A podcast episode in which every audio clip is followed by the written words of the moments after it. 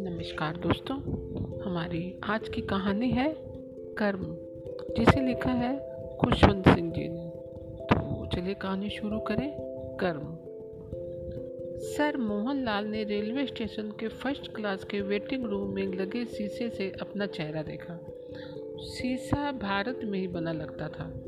उसके पीछे लगे लाल ऑक्साइड की परत जगह जगह उखड़ गई थी और सामने लंबी लंबी लकीरें पड़ रही थी। सर मोहनलाल ने शीशे की तरफ़ दया की एक मुस्कान फेंकी। तुम भी इस देश की हर और चीज़ की तरह हो, गंदे, अकुशल और उदासीन, वह धीरे से बोला। शीशा उनकी तरफ़ देखकर जैसे मुस्कुराया। और तुम ठीक ठीक हो यार, प्यारे भाई, शीशे ने जैसे जवाब सा दिया।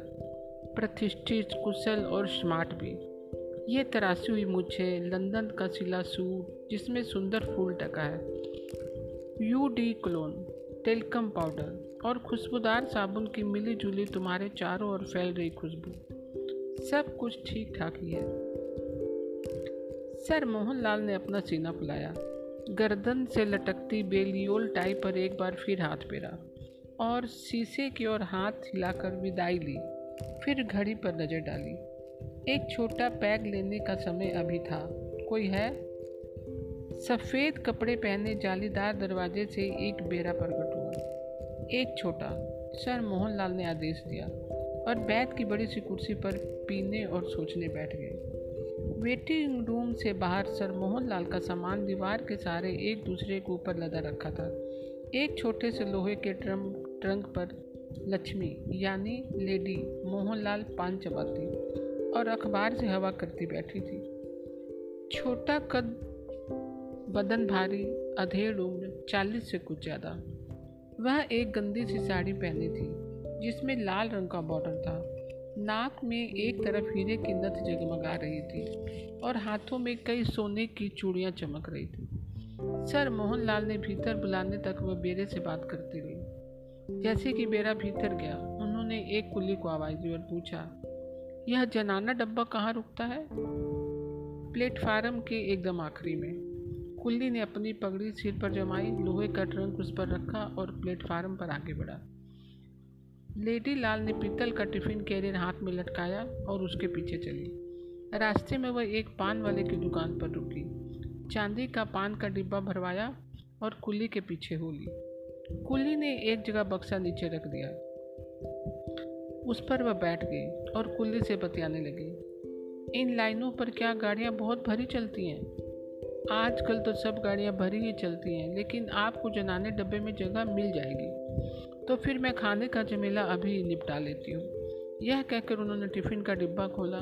उसमें से रोटियाँ निकालकर आम के अचार के साथ खाने लगी। कुल्ली थोड़ी दूर पर उनके सामने बैठा ज़मीन पर अपनी उंगलियों से कुछ लकीरें खींचने लगा। बहन जी, आप अकेले सफ़र कर रही हैं? नहीं भैया, पति भी साथ है वेटिंग रूम में है। फ़र्स्ट क्लास में सफ़र करते हैं। बड़े बैरिस्टर हैं बड़े बड़े अफसरों और अंग्रेज़ों से मिलना जुलना है। और मैं ठहरी सीधी सादी गाँव की औरत। ना अंग्रेज़ी समझती हूँ, ना इनके तौर तरीके। इसलिए मैं जनाना इंटर क्लास में ही सफ़र करती हूँ। लक्ष्मी मज़े से गप सप करती रही। उसे बातें करना अच्छा लगता था। घर पर तो कोई होता नहीं था। पति को भी उनसे मिलने का ज़्यादा समय नहीं मिलता था। वह मकान के ऊपरी मंजिल पर रहती थी और पति नीचे वाले पर। उन्हें पत्नी के गरीब, अशिक्षित रिश्तेदारों का बंगले में आना जाना पसंद नहीं था। इसलिए वे आते भी नहीं थे। कभी कभी सर मोहन लाल रात को कुछ मिनट के लिए पत्नी से मिलने और फिर नीचे लौट जाते। वह अंग्रेज़ी मिली जुली हिंदी में पत्नी को आदेश देते और वह चुपचाप उनका पालन करती रहती। लेकिन रात की उन मुलाकातों का कोई नतीजा नहीं निकला था। सिग्नल नीचे गिरा और घंटियाँ बजने लगी कि गाड़ी आ रही है। लेडी लाल ने जल्दी से खाना ख़त्म किया। वह अचार की गुठली चूसती हुई उठी और दूसरी तरफ़ लगे नल में हाथ धोने के साथ साथ ज़ोर से डकार मारी। मुँह धोकर साड़ी के पल्लू से पूछा और अपने ट्रंक की तरफ़ तेज़ी से बढ़ने लगी। मन ही मन भगवान को भरपेट खाने के लिए धन्यवाद करती हुई। रेलगाड़ी धक धक करती प्लेटफार्म पर आई। लक्ष्मी के लगभग सामान ही गार्ड के डिब्बे के बगल में इंटर क्लास का लगभग खाली जिनाना डिब्बा आकर रुका। बाकी गाड़ी ठसा ठस भरी थी। उन्होंने अपना भारी भरकम शरीर हाँपते हुए दरवाजे से भीतर धकेला और खिड़की के बगल की एक सीट पर धम से बैठ गई। फिर साड़ी के कोने की गांठ खोलकर दुवन्नी निकाली और कुल्ली को विदा किया। फिर अपना पान का डिब्बा खोला। उसमें से पत्ता निकालकर चूना, कत्था लगाया और सुपारी रखकर उसे मुँह में भर लिया, जिससे उसके दोनों गाल गेंद की तरह फूल गए। फिर दोनों हाथों पर अपनी ठोडी टिका ली और आराम से प्लेटफार्म का नज़ारा देखने लगी। गाड़ी के आने से सर मोहन लाल की मुद्रा में भी कोई फ़र्क नहीं पड़ा। उन्होंने स्कॉच पीते हुए बेरे से कहा कि जब सामान फ़र्स्ट क्लास के डिब्बे में रख दे, तब उन्हें बताए। उत्तेजना, शोर शराबा और जल्दबाजी बुरे पालन पालन पोषण के लक्षण होते हैं और उनका पालन पोषण बहुत ऊँचे स्तर पर हुआ था। उन्हें हर काम चुस्त, दुरुस्त और शालीन ढंग से करना पसंद था। उन्होंने पाँच बरस विदेश में बिताए थे, जहाँ वह उच्च वर्ग के आचार व्यवहार और नियमों को भली भांति सीख समझ गए थे। वह हिंदी बहुत कम बोलते थे। जब बोलते थे, तब बहुत कम शब्दों का इस्तेमाल करते थे, और वह भी अंग्रेज़ी का मुलम्मा चढ़ाकर। उन्हें तो अंग्रेज़ी पसंद थी। जो उन्होंने ऑक्सफोर्ड जैसे सर्वोत्तम विश्वविद्यालय में पढ़ी थी, उन्हें बातचीत करना पसंद था, और सुसंस्कृत अंग्रेज़ी की तरह किसी भी विषय पर बात कर सकते थे। किताबें, राजनीति, समाज, सभी पर। वह अक्सर लोगों को अपने बारे में यह कहते सुनते थे, बिल्कुल अंग्रेज़ों की तरह अंग्रेज़, अंग्रेज़ी बोलते हैं। सर मोहनलाल सोच रहे थे कि क्या वह सफ़र में अकेले होंगे? यह छावनी का इलाका था और गाड़ी में कुछ अंग्रेज़ अफसर भी हो सकते हैं। उन्हें खुशी हुई कि उनसे बात करने का अवसर मिलेगा। वह दूसरे हिंदुस्तानियों की तरह अंग्रेज़ी से बात करने की उतावली नहीं दिखाते थे। ना वह उनकी तरह ज़ोर से और आक्रामक ढंग से बोलते थे। ना अपनी राय ज़ाहिर करते थे। वह बिना कोई भाव व्यक्त किए अपना काम करते रहने के कायल थे। वह कोने की सीट पर बैठ जाते और टाइम्स अखबार निकाल कर पढ़ना शुरू कर देते। वह उसे इस ढंग से मोड़ते थे कि उसका नाम साफ़ दिखाई पड़ता रहता था। वक्त काटने के लिए वह क्रॉस वर्ड फजल भरना शुरू कर देते हैं। टाइम्स नाम हमेशा दूसरों को आकर्षित करता है। जब वो उसे देखकर कुछ इस तरह रख देते हैं कि अब मुझे ज़रूरत नहीं तो दूसरा उनसे उसे मांग सकता था। शायद कोई उनकी बोलियोन टाई भी पहचान सकता था, जिसे वह यात्रा करते समय हमेशा पहने रहते थे। इससे फिर बातचीत का एक सिलसिला शुरू हो जाता है।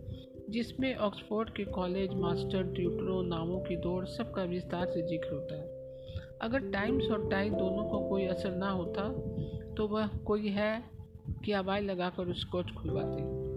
अंग्रेज़ों पर विस्की का असर अवश्य होता है। इसके बाद सर मोहनलाल अपना सोने का डब्बा निकालते, जिसमें इंग्लिश सिगरेट भरी होती थी। भारत में इंग्लिश सिगरेट ये उन्हें कैसे मिलती है? क्या वह सिगरेट औरों के साथ बांट सकेंगे? परंतु क्या वह इस अंग्रेज़ व्यक्ति के माध्यम से अपने प्रिय पुराने इंग्लैंड से संपर्क कर सकेंगे? ऑक्सफोर्ड में बिताए पाँच वर्ष स्पोर्ट्स, ब्लेजर और मिक्स्ड डबल्स के सुनहरे दिन। इन ऑफ़ कोर्ट के लिए गए डिनर और पैकेडली की वेश्याओं के साथ बिताई गए रातें। सब मिलाकर पाँच गौरवशाली वर्ष। यहाँ बिताए पूरे 45 वर्षों से कहीं ज़्यादा शानदार। इस गंदे मुल्क भारत में जहाँ सफलता प्राप्त करने के लिए क्या क्या नहीं करना पड़ता। जहाँ उन्हें अपनी मोटी पत्नी लक्ष्मी से, जिससे पसीने और कच्चे प्याज की बू आती है, कुछ ही मिनट में सहवास पूरा करके अलग होना पड़ता है। सर मोहनलाल के विचारों में कुली के आने में बाधा पड़ी, जिसने घोषणा की कि उनका सामान इंजन के पास वाले फ़र्स्ट क्लास डिब्बे में रख दिया गया है। सर मोहनलाल चहलकदमी करते हुए डब्बे तक गए, उन्हें आश्चर्य हुआ कि डिब्बा एकदम खाली था। ठंडी सांस लेकर वह खिड़की के बगल में बैठ गई और टाइम्स खोलकर जिसे वह ना जाने कितनी बार पढ़ चुके थे, अपने सामने कर लिया। फिर उन्होंने खिड़की से बाहर प्लेटफार्म पर झाँका। उनका चेहरा यह देखकर खिल उठा कि दो अंग्रेज़ सैनिक जगह की तलाश में डिब्बों में झाँकते इधर ही आ रहे थे। उनके कंधों पर थैले लदे थे और वे लड़खड़ाते हुए चल रहे थे। सर मोहनलाल ने उनका स्वागत करने का फैसला किया। यद्यपि अपनी स्थिति के हिसाब से वे दूसरी श्रेणी में ही सफ़र कर सकते थे। एक सैनिक उनके आखिरी डिब्बे तक आया और खिड़की में मुँह डालकर भीतर देखा। उसे खाली सीट दिखाई दी। बिल, उसने आवाज़ दी। एक सीट है। उसका साथी वहाँ आया, भीतर देखा और सर मोहन लाल पर नज़र डाली। इसे निकालो, वह अपने साथी से बोला। उन्होंने दरवाज़ा खोला और सर मोहन लाल की तरफ़ बढ़े। रिज़र्व, बिल चीखा रिज़र्व आर्मी फौज। जिम ने अपनी खाकी शर्ट की तरफ़ इशारा करते हुए कहा, एकदम जाओ गेट आउट सुनो सुनो, मेरी बात सुनो। सर मोहन लाल ने अपने ऑक्सफोर्ड के लहजे में अंग्रेज़ी में विरोध करते हुए कहा, सैनिक रुके। अंग्रेज़ी तो वह अंग्रेज़ों की तरह बोल रहा था, इंजन ने सीटी दी और गार्ड ने हरी झंडी दिखाई। उन्होंने सर मोहन लाल का सूटकेस उठाया और प्लेटफार्म पर फेंक दिया और साथ ही थर्मस फ्लॉक्स ब्रीफ केस बिस्तर और टाइम्स भी फेंक दिए। सर मोहन लाल क्रोध से आग बबुला उठे। यह क्या कर रहे हो? क्या कर रहे हो? वह गुस्से से आकर चिल्लाए। मैं तुम्हें अरेस्ट करा दूँगा। गार्ड गार्ड बिल और जिम फिर ठिटके यह आदमी देखने में तो अंग्रेज़ नहीं था। बोल चाहे कैसे भी रहा हो। बकवास बंद करो। यह कहकर जिम ने उसके मुँह पर एक थप्पड़ रसीद कर दिया। गाड़ी ने एक और सीटी दी और पहिए आगे बढ़ने लगे। सैनिकों ने दोनों हाथों से उन्हें पकड़ा और गाड़ी से बाहर धकेल दिया। वह बिस्तर से टकराए और सूटकेस पर जा गिरे। सर मोहन लाल के पैर जैसे ज़मीन से चिपक गए और उनकी जबान बंद हो गई। वह अपने सामने से धीरे धीरे गुजरती खिड़कियों की रोशनी देखते रहे। आखिर डिब्बे में गार्ड हरी बत्ती हाथ में उठाए खड़ा था। इंटर क्लास की जनाना डब्बे में लक्ष्मी आराम से मुँह फुलाए पान चबा रही थी। उसकी नाक में हीरे की नथ चमक रही थी। उसके मुँह में पान से भरा थूक जमा था, जिसे वह मौका मिलते ही बाहर फेंकने की तैयारी कर रही थी। गाड़ी प्लेटफार्म में आगे बढ़ी। उसने अपने मुँह से पिच से लाल पिक को फुहारे की तरह बाहर फेंक दिया। तो दोस्तों, आज की कहानी आपको कैसी लगी? मैं कल फिर एक नई कहानी के साथ उपस्थित होंगी तब तक के लिए नमस्कार दोस्तों।